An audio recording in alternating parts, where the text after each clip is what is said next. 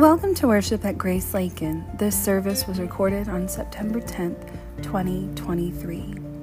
Pastor Rem Dyas continues the Mark series with a passage from Mark chapter 12, verses 13 through 27.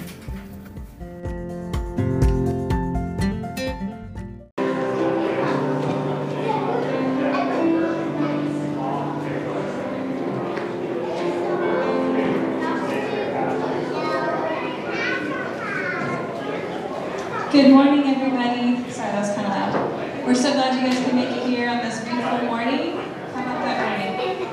Um, I'm going to read the mission statement. Before I do that, a couple announcements in your program. If you didn't get one, they're in the back there in the foyer. Um, a couple things to point out though. Today, after church, right after church, we're meeting at the river for some baptisms. So please join us for that. Also, small groups start next Sunday, the 17th um, a week from today.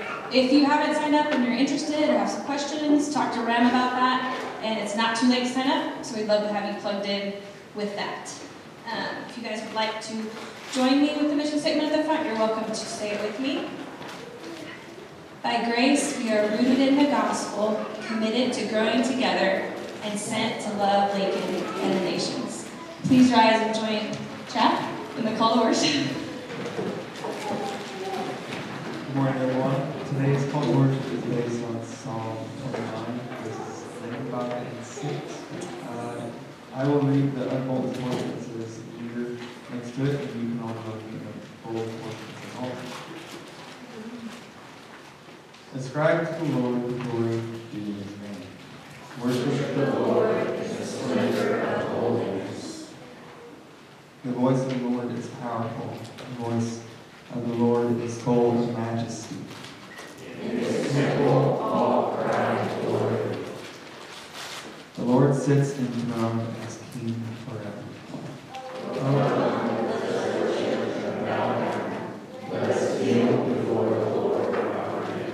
Please remain standing and join us in worship. Before we sing, let's pray. Lord, we come before you this morning, just as Isaiah said in, uh, in his, his book, Lord, holy, holy, holy is the Lord of hosts. The whole earth is full of your glory. And Lord, we come before you and praise you. And we praise you in ways that we understand, Lord, uh, based on our, our human experience. Lord, we praise you for your strength, your love, your justice, your mercy. But Lord, help us as we sing and pray and learn this morning that we would realize that your value and worth not only fill up our own human wisdom, the things that we can understand, but Lord, you far surpass them. You are more strong than we know. You are more loving than we know. You are more just than we know. You are more merciful than we know.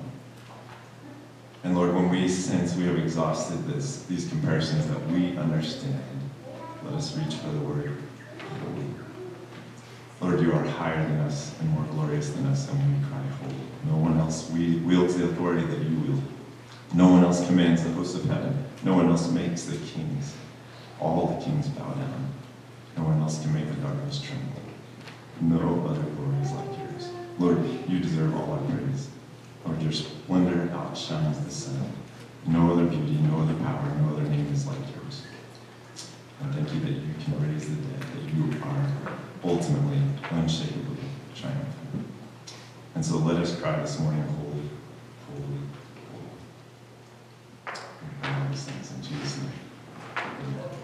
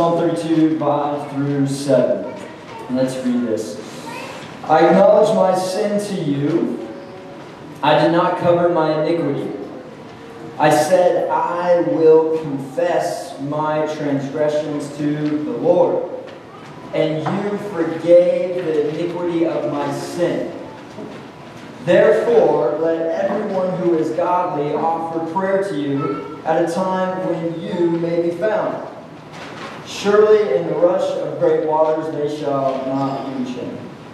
You are a hiding place for me. You preserve me from trouble.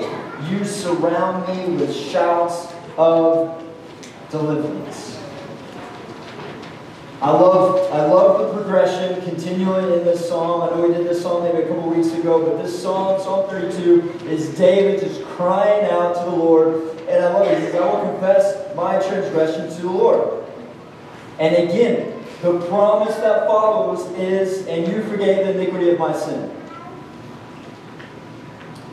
And then I love how then you are a hiding place for me. You preserve me from trouble.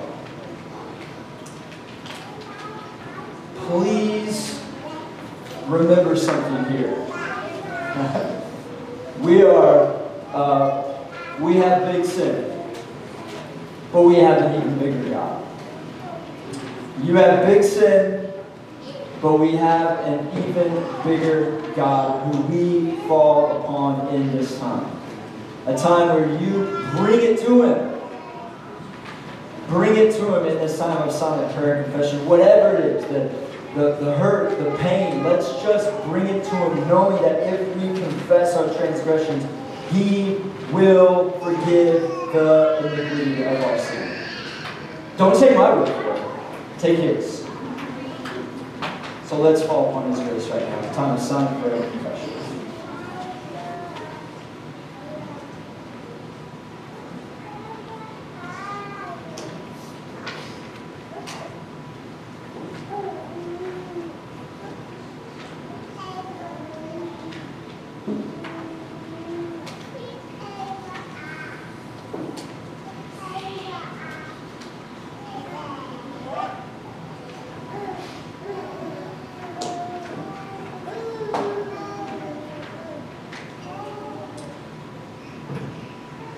Father, we come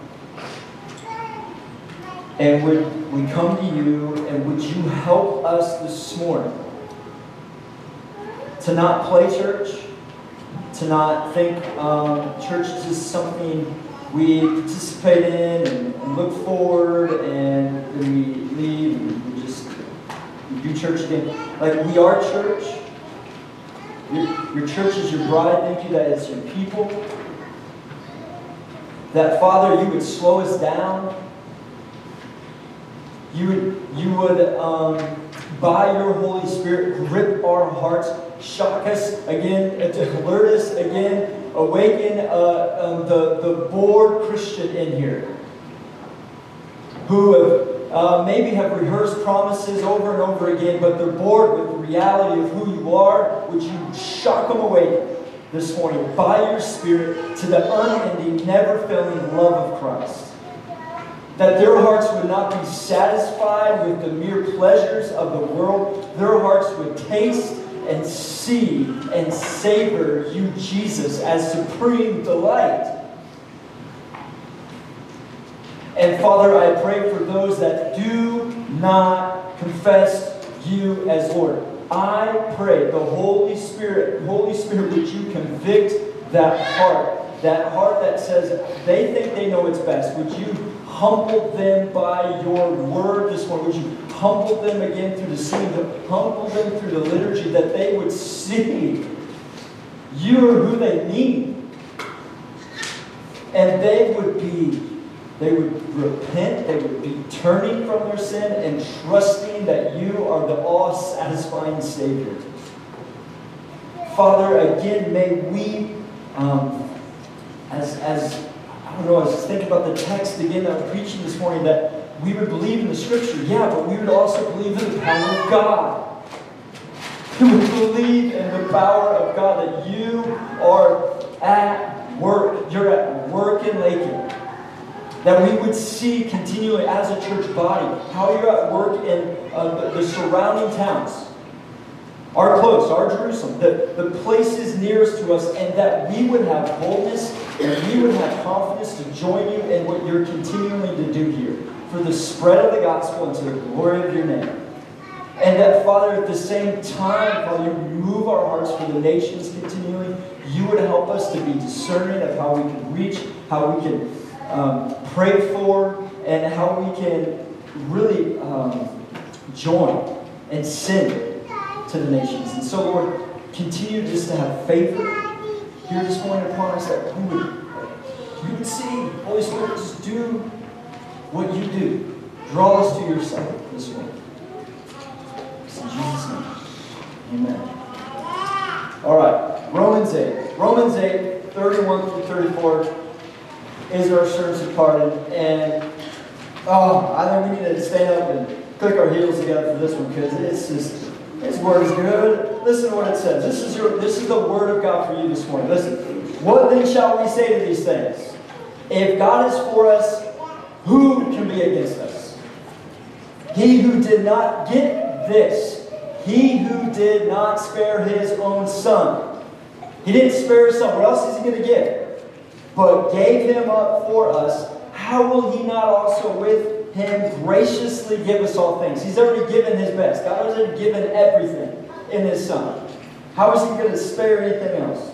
Who shall bring any charge against God's love? It is God who justifies. Who is it to condemn?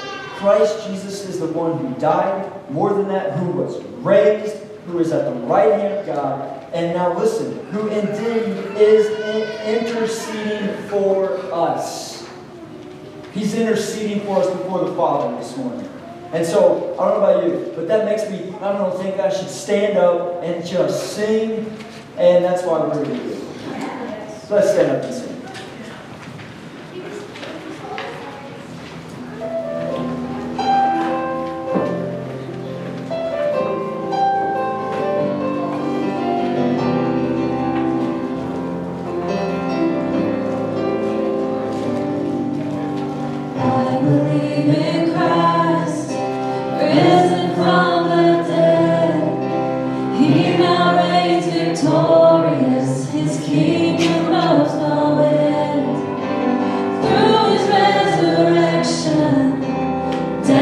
Shine.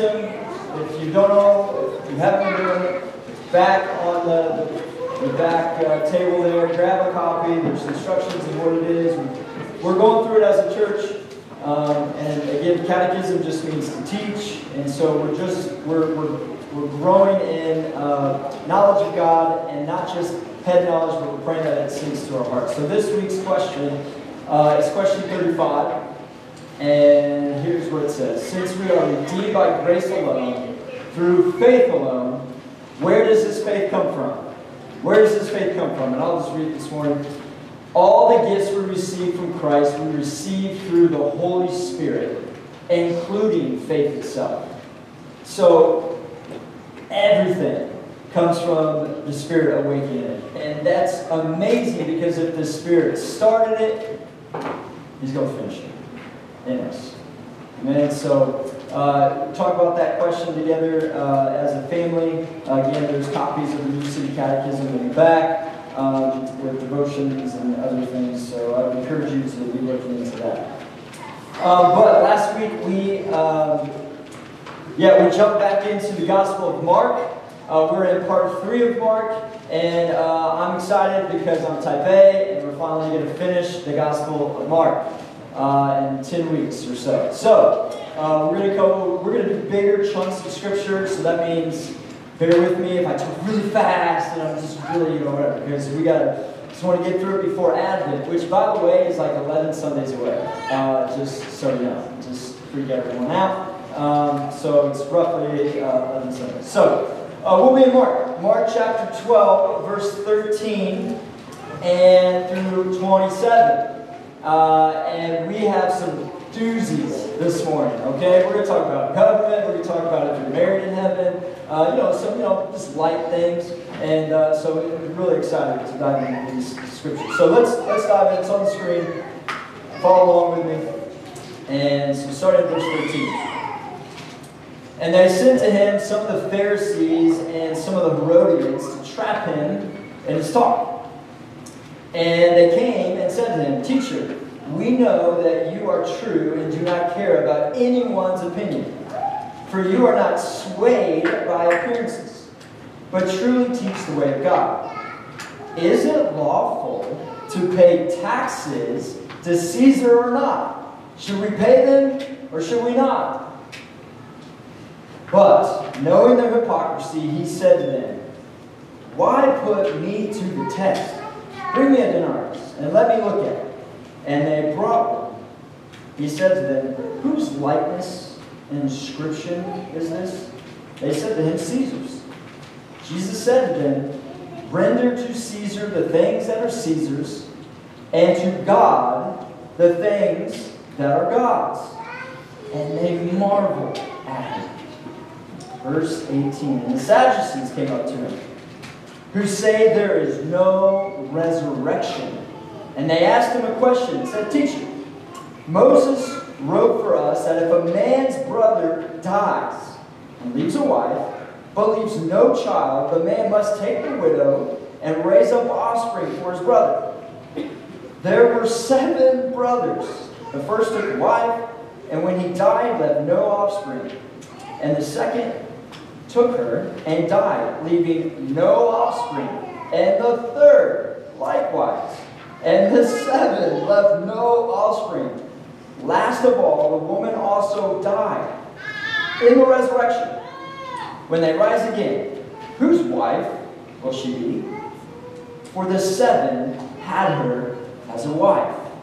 Strange scenario. We'll get into it. Verse 24, Jesus said to them, Is this not the reason you are wrong? Because you know neither the scriptures nor the power of God. For when they rise from the dead, they neither marry nor are given in marriage, but are like angels in heaven.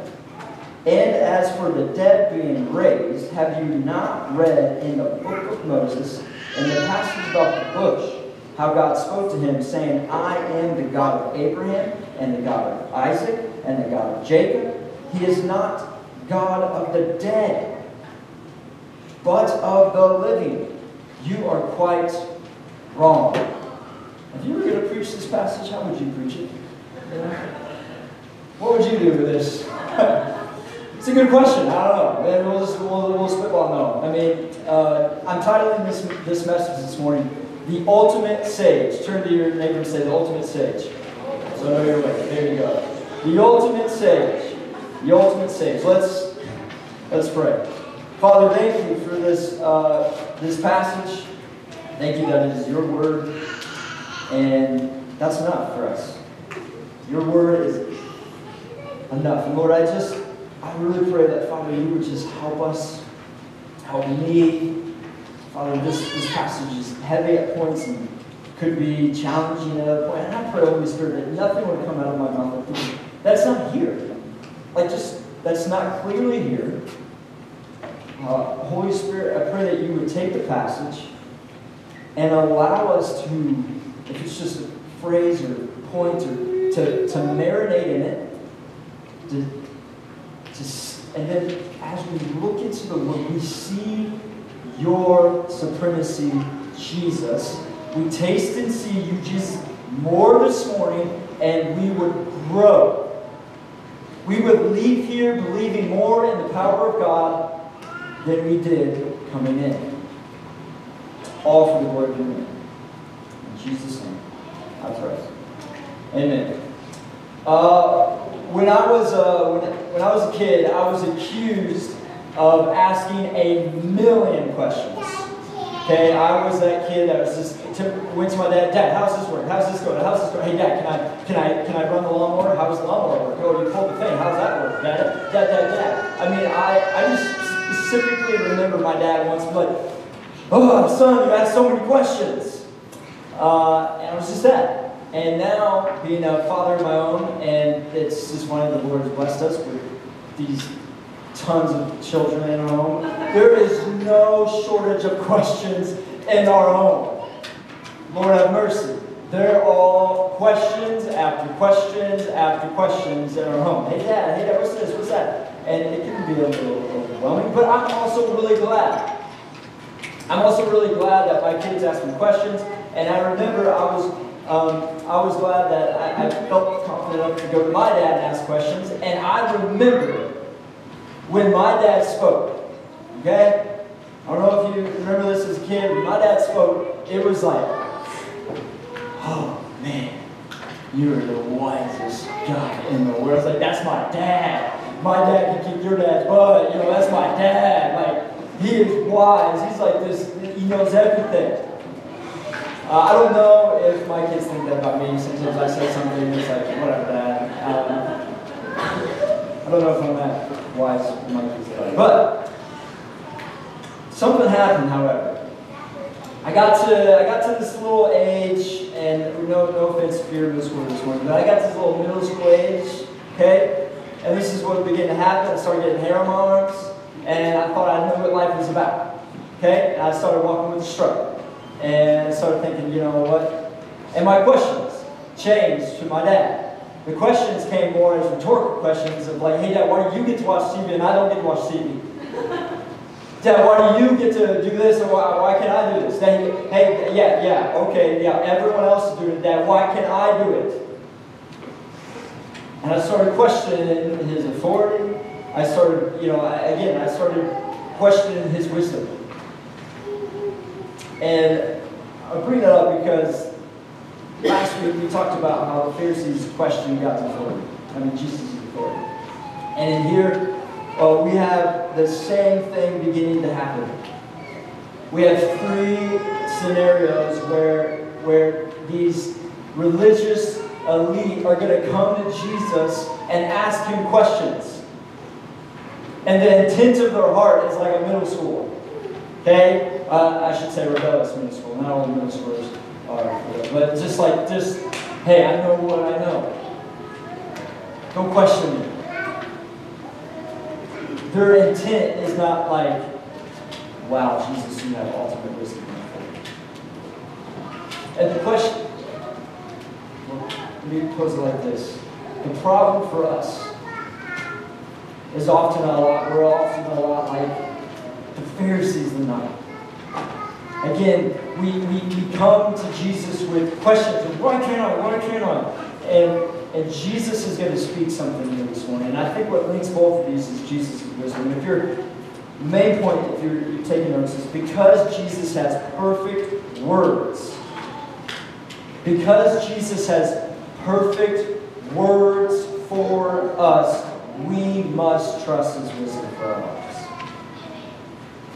Think about that. Jesus has the perfect word for you. Season you're in, the pain you're in, maybe the joy you're in. Jesus has perfect words. He's got perfect wisdom for you. And the two areas that we're going to see that Jesus actually has and how we submit to his wisdom this morning is his wisdom in government, yay, and his wisdom in eternity. So that's what we're going to look at. How do we trust in Jesus' wisdom in government? And how do we trust in Jesus' wisdom with eternity? And I pray that if we do, we approach it like a kid just an awestruck of what Jesus is say. Can we do that? You track with me? Okay, that's where we're headed. Look at the first point. Here it is. We must trust Jesus' wisdom in government. Verses 13 and 16. Now, again, we're, we're going to go through this quick, these, these passages quick. Um, so if I say something today about government, that you're like, mm-hmm, I knew it. I knew. This is, I knew it. I knew that Sunday was coming, and he was going to say it, and I was going to be out. Peace out. Uh, don't do that. Chill out. Okay, it's one sermon. All right. Have coffee with me. We'll, we'll chat about some of the stuff. Um, if you're, if I don't go deep, deeper than you want to. But let's dive into the text. Verse 13 says, now, some Pharisees and Herodians came to trap him in his talk. That word uh, "trap," by the way, in the Greek is not. Uh, um, it's it's like uh, you set up a bear trap. Okay, it's like they have they, they want to trap him with a violent intent.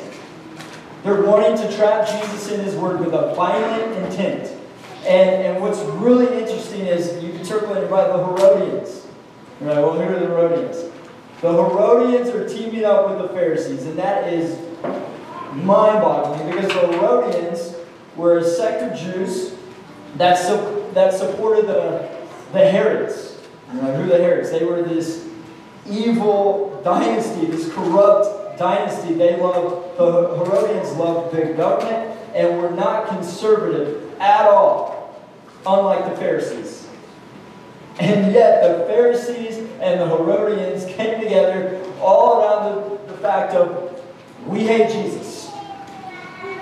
Let's kill Jesus. They were united around something really corrupt, and so and they, oh my goodness, this this they are smooth talkers here. The Pharisees and Herodians. Look at verse 14. They say to Jesus, We know you're not swayed by appearances. Which is true. This is really actually real help, helpful application for us. We shouldn't be swayed by appearances, like, you know, and Jesus wasn't. He wasn't swayed by having high labels. He, he, he was the same around people with high labels and people no labels. And he said, You are true. You are true to teach the way of God. So they are flattering him. And by the way, anytime the Bible talks about flattery, as opposed to like, like it's never, it's never good. And then they, they drop the question Is it lawful? Is it lawful to pay taxes to Caesar or not? Should we pay taxes or not?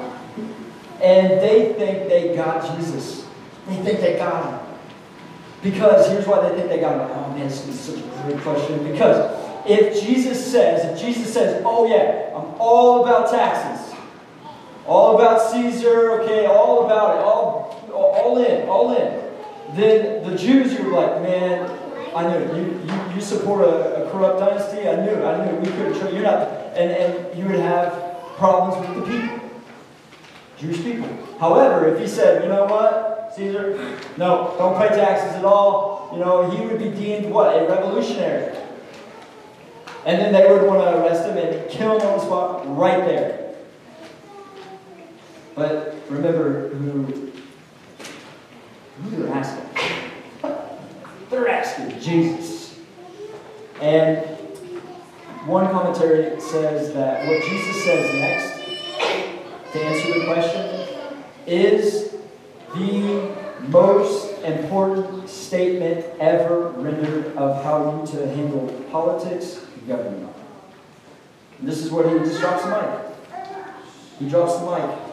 But before actually, before he drops the mic, he, he calls for a denarius, which was his coin. It was interesting. He had to call for it. He didn't even have it on him.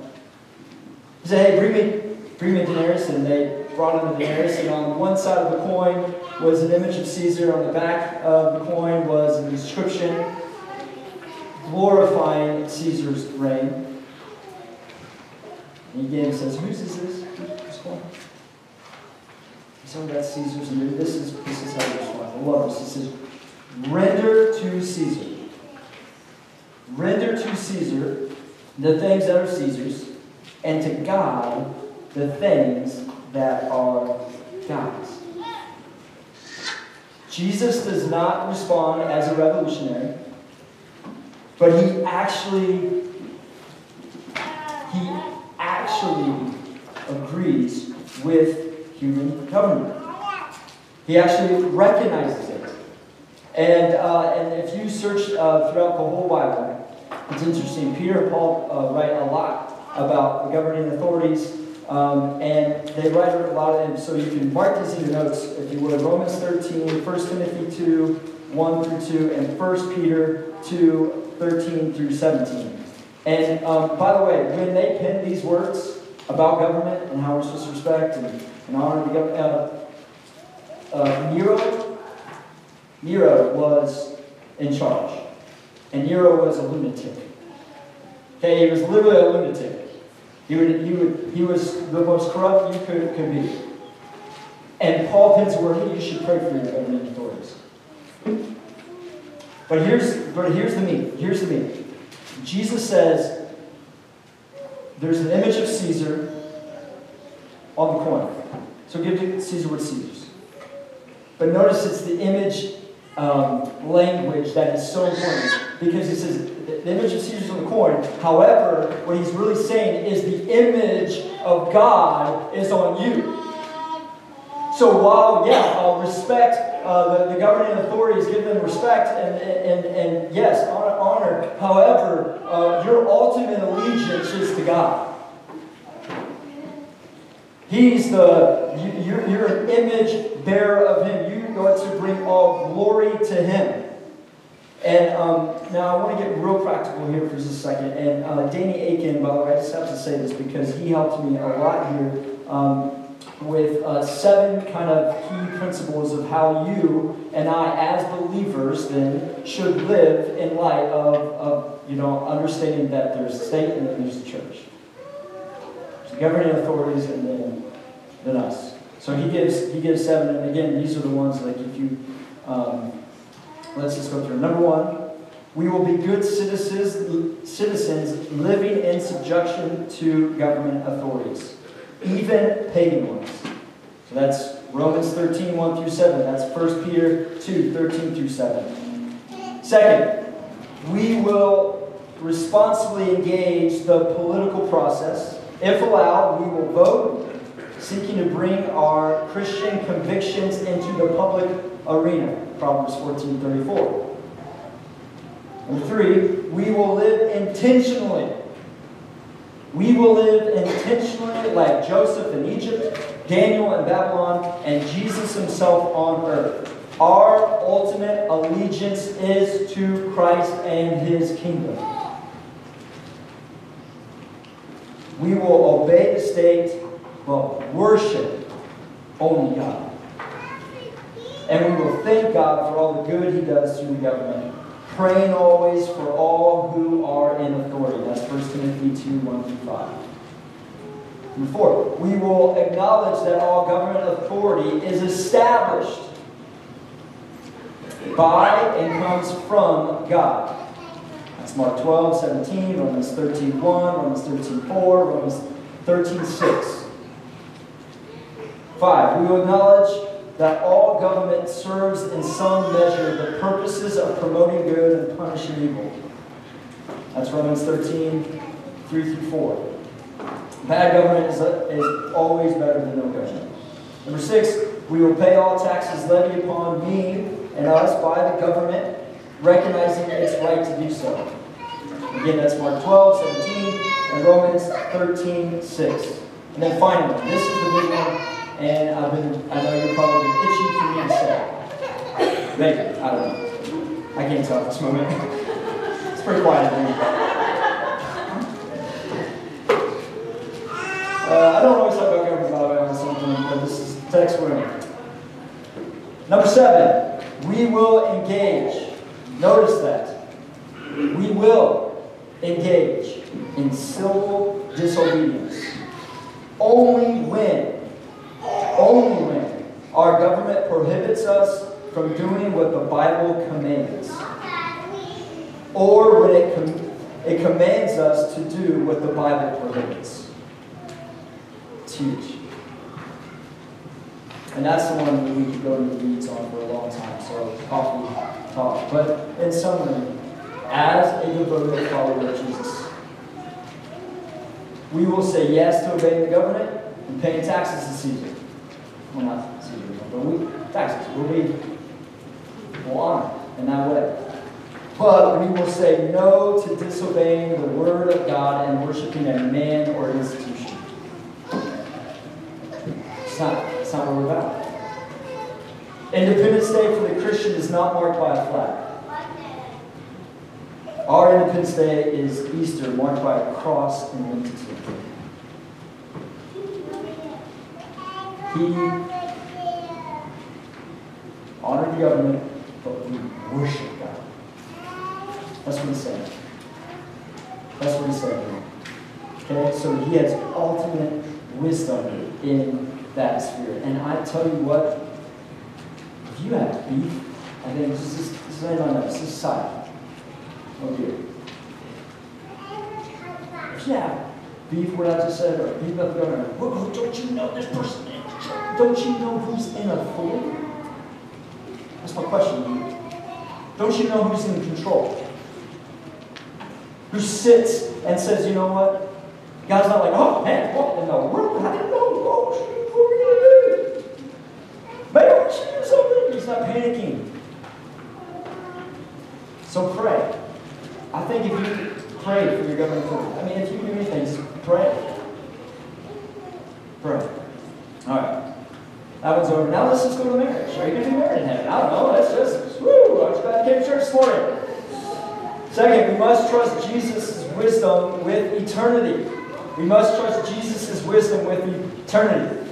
Round one, Pharisees, Herodians, zero, Jesus, one. Boom. Now, let's go. Uh, now steps in the Sadducees, another religious group. The Sadducees, they were well, they were wealthy aristocrats who had um, big political and temple influence.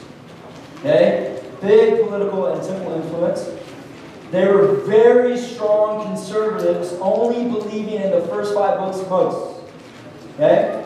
And the reason that they were sad, you see, I did that? Yeah. See? The, but I really believe it. The reason that, that they were the Sadducees or the Sadducee is because they didn't believe in the resurrection. The soul dies with the body. There's nothing afterwards. And so they test Jesus with, I think, like one of the most absurd scenarios ever. Like I literally at one point was kind of like chuckling, like, what are you doing? Like, I mean, it's just back right at me. And I'm like, man, I'm sure I sound like this Jesus sometimes. Jesus like, oh man, okay. Um, but basically, what they're doing here is they're they're they're bringing a question that has to do with the Levirate marriage, and you have to understand uh, when they say they talk about, hey, don't you know Moses said this about uh, the Levirate marriage? And so, if you remember, if you have a really good, if you're really good student, if you remember back in Ruth, we talked about the Levirate marriage laws. And the Levirate marriage laws come in, in Deuteronomy 25. I'm looking up and reading, this is a great passage. But basically, this, this summarize what this is what it said. If if if a brother dies and has no offspring with his wife, okay, then it was the duty of the other brother to take the wife and marry her. There you go. Uh, don't do that. Uh, but it's like um, the reason why. The reason why God was uh, putting this into place is because, one, um, the security of, of an individual was it was surrounded by family. Family was a key key unit, and wanted the family the, family line to continue, and also to care for this this poor widow. It was God's intent to care for this poor widow. And so, but they they asked some crazy question. They said, "What if there were seven brothers?" And one after one, they start being married to this woman and then dying. I don't know if she's poisoning it. I don't know what is happening, but one after one, they're just dying. No offspring, which I find hard to. And, and now they're in eternity. She's married seven of these brothers. Walks into eternity, like, uh oh, which one? Like what? I mean, I mean, valid. I mean, I mean, think now. If, if, if, you've lost a loved one and remarried it, that's a valid. When you get to heaven, who are you married to? Man, it is like tense in here this morning. it's valid, right? I mean, the Bible's. I mean, it's raw, right? I mean, it's, what? Am I married? Am I not? What's? And you know what Jesus just says before he answers the question? He says, "Oh, by the way, you're wrong." He says, You're wrong. He just calls him out and says, You know what? You're wrong. You're wrong because of two reasons, and all are going to get pumped up. He says, You're wrong because you don't know the scripture or you don't know the power of God. We're going to come back to that because as you can see, that's key. He says, You're wrong. You're just wrong in how you're thinking because you don't know the Bible. You don't believe in the power of God. And then he goes in to talk about the power of God um, and, and answer the question because he says, For when they rise, meaning there is a resurrection. There is, he's saying, there is life eternal, Sadducees. Okay? They will rise. Um, and this is what he says. For when they will rise from the dead, they neither marry nor are given in marriage, but are like the angels in heaven. This is in my notes. I was, I was thinking about this morning. Uh, that phrase, like the angels in heaven, take a deep breath. It doesn't mean when you get to heaven, you're having wings and flop around. Okay? It just it means that you are like the angels, as in, hang on, you won't be married in heaven. By the way, this is the perfect, perfect text to preach of. I can't wait to preach this text. I'm literally thinking about, I almost preached this at my last wedding. I'm going to preach at the next one. So if you're like, hey, I should ask Brenda, and they know this is what's coming, I'm preaching this. Because this is huge. Because we have to think about heaven for a moment here. Okay? If I just rocked you, we're going to unpack that for Because we think we have to think about heaven. Okay? And we are weird when it comes to heaven and our thoughts of heaven. I remember, oh, it was so funny. I was, uh, I was at a youth group meeting once, and a kid came up to me. We were doing a series. We were about to do a series on heaven um, in our youth group, and this kid came up to me like face, like scared. He comes up to me, like, I don't know if I want to go to heaven. I was like, whoa, whoa, whoa, what do you mean? He's like, I just don't know if I want to be in a diaper and, and float around with a heart and sing praise songs all day. I just don't know. Like he was being serious. I said, whoa, whoa, chill out. I want to go ahead and too if that's what it's like. Like I ain't putting my diaper back on and I'm not playing hard. Like maybe, I don't know. Maybe the Lord will redeem my musical talent. But the, but the reality is this. Lean in here. There's, there's things that continue and there's things that are going to stop. Heaven is not like your life here, okay, but just 2.0. Just a little bit, just better and every, everything here, but just heaven, but just better. No, there's things that continue, and there's things that, that, that discontinue. One of the things that he is saying, the reason that you're actually not married in heaven, all right? It does. By the way, that doesn't mean you won't be you. You'll be you. It doesn't mean you won't recognize your spouse. The reason that you aren't married in heaven is because what, what, what is marriage here on earth? Marriage, the ultimate goal of marriage here on earth is to reflect the love of Christ that he has for his church and to bring glory to God. It's for intimacy, procreation. It's this beautiful picture. And the, the, the reality is, listen, this is key. The reality is you will be more full in heaven. Your relationships will be more full. They will be more intimate. We'll get back to that in just a second, but and this is what he's saying when he brings up verses 25 and 26. He's quoting, by the way, from Exodus, which I love because remember the Sadducees, they, they, they only believe in the first five books of Moses. Uh, Moses. So what, is, what does Jesus do? He's like, all right, I'm going to quote him up. I'm going to just to quote him. I'm going to quote from Exodus. And he said, you remember the burning bush moment uh, when Moses the burning bush came to him, and, and God spoke in the bush saying, I am, that's huge. He says, I am the God of Abraham and the God of Isaac and the God of Jacob.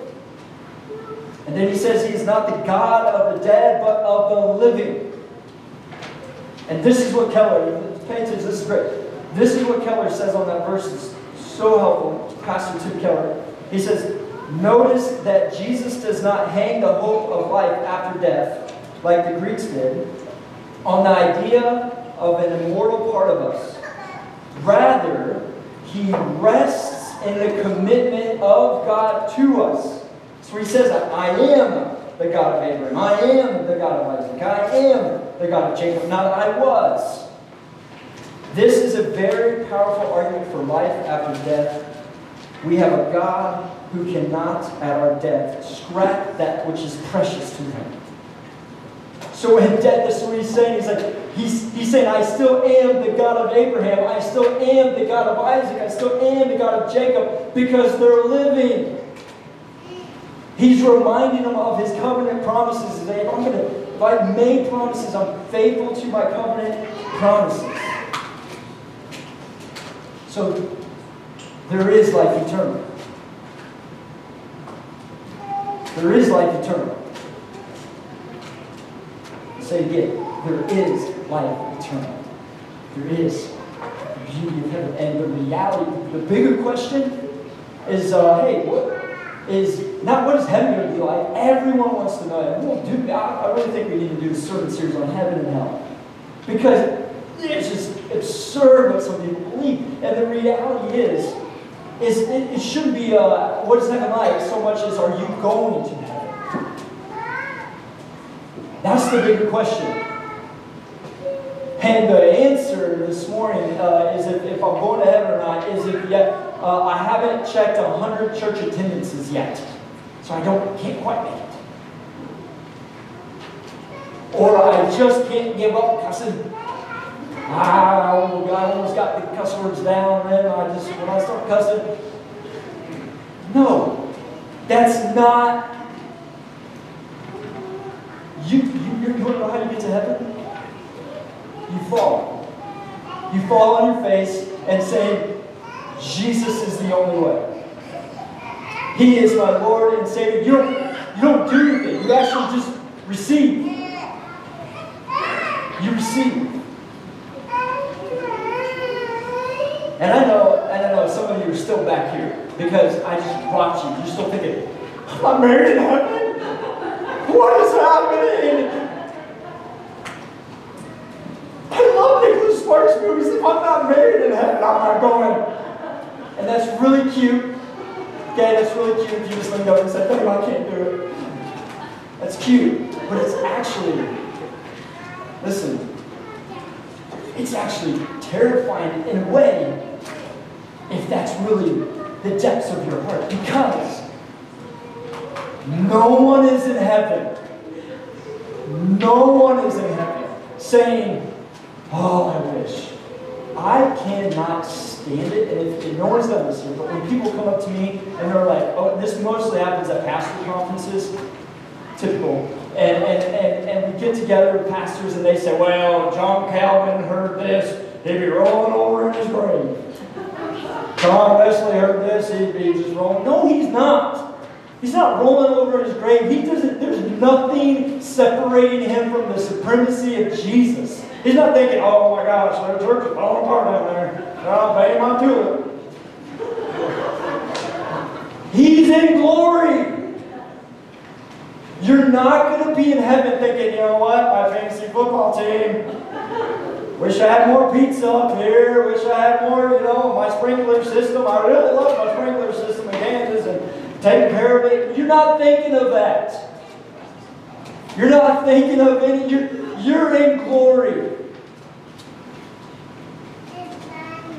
The fullness of the glory of Christ will be 10 million times better in than any pleasure that you think here on earth. Period. That is good news.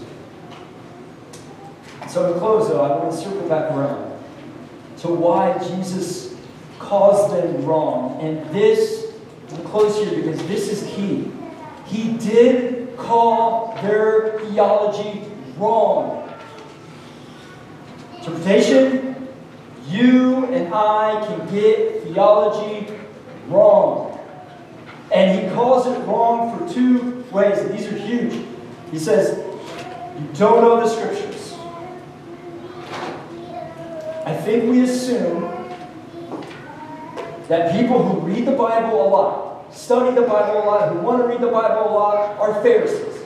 They're just instantly Pharisees. You, you love doctrine, you love it, you want to study, read all the books, and read all the scriptures, and you're just a Pharisee because you read a lot. Not true. Matter of fact, you know God from reading the scriptures. You want to know what God's like? You'll go deeper into the scriptures. Now, the bad comes when we worship doctrine over the one who doctrine points to, which is the supremacy of Jesus. That's like, it'd be like, hey, I'm really pumped about the car ride instead of the destination. And that's where get, that's where it gets weird. That's when you get like Pharisee and you're just like, oh, I just love the doctrine. I love what this is. I'm just good doctrine, doctrine. It's a study, study because it's about knowledge. And you, you, you skip the second part.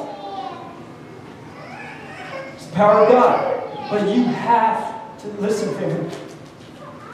If I could just jump in your brains and do one thing, I, I know this is weird, but if I could, I would make just you're, you're at the your bedside. You're you're you're with the Word every day. You're soaking in the Word.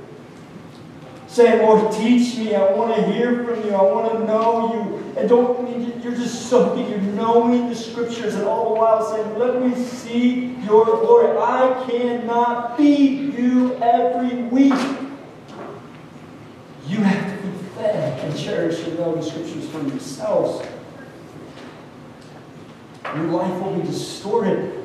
Your view of God will be distorted if you don't know the scriptures. But that's not the, the one I get really fired up about. You can know the scriptures, you don't believe in the power of God. Oh, I'm going to jump around. This is key. Word and power goes together. He said, You don't, you don't believe this because you can't believe in the power of God. If we do something in the West, is this is what we do. We take God and then we put him in this box and we tape it shut and say, God, you can only work right here, right now. This is how you can work. And we limit the power of God. I mean, I mean, think about the power of God. It's just a. God who, multiplies fish and loaves. God who walked on water. God who uh, told Lazarus to walk out of the tomb. God, Jesus, when, when people with addic- addiction met him, coming in contact with him, the addictions broke. God, who can do anything. God, who allowed a, a, a, a church plant to come alive in, in, in, in Lakin, Kansas. The power of God we're talking about. Listen, Do not let the enemy say, oh, this is just who I am, this is just how it is, this is how I'm thrown up. No, we have to believe in the power of God, that He is able to change hearts. He is able to break addictions. He is able to, to make you see and savor Jesus more than you see and savor that sin. He's able to change the most hard-hearted unbeliever that you think, no way. Do you believe in the power of God? So what's this mean for us? You want to know what this means for us as a church? I want us to have a big God where we're part of something that, man, if God doesn't show up, it's going to not work. We have a big God and we have worn out Bibles. We have a big God, worn out Bibles, moving forward, believing in Him. So, in close, the one question I asked my parents when I was in second grade that changed my life and is the most important question you can ask in your life is how can I be saved? Still remember asking my mom, how can I be saved? And she pointed me to the ultimate sage. She pointed me to Jesus. The one who ultimately displayed the power of God as he hung on the cross. Taking all of your misconceptions of who he is, all of your wanderings, all of your strains, all of your fears, all of your worries, all of your anxieties, and nailing it to it, taking it upon it, and then rising again from the dead. So he could forgive you your past, present, future sin. And then, this is the key, and then walk with you through life. Give you his words. Because he is the ultimate sage. So let's come to him. Wondering, blown away, kids sing, Jesus, you have all wisdom. Not. Community Pharisees. Kids wondering wisdom. Let's pray. Lord Jesus, thank you for your word. Thank you for everything that you do in our lives. Holy Spirit, I pray that we take the word and that we not just be hearers of the word, but we would be doers. Holy Spirit, take the word and help us to see and serve you more, Jesus. Holy Spirit, take the word I said and use it to, to, to awaken faith, to draw faith, to, to help stir in our hearts a maybe a comfort that we are in you, Jesus, we have life eternal. Just use the word to draw us near to you. All for your glory. Jesus' name. Amen. Our tithes and offering passage comes from Deuteronomy 8, 17 through 18. It says, You may say to yourself, My power, my power and strength of my hands have produced this wealth for me. But remember the Lord your God, for it is He who gives you the ability to produce wealth. Not you, Him. And so again, uh, worship. Uh, we we have tithes and offering in the middle of the service. Worship. I mean, we worship through giving. We worship through understanding God's given us. We, we're giving back. So if it's in your if it's in your heart and for your joy to give, uh, there's a black box as you exit on the left, or you can give online. So let's sing together our closing song, God will be Please stand, church.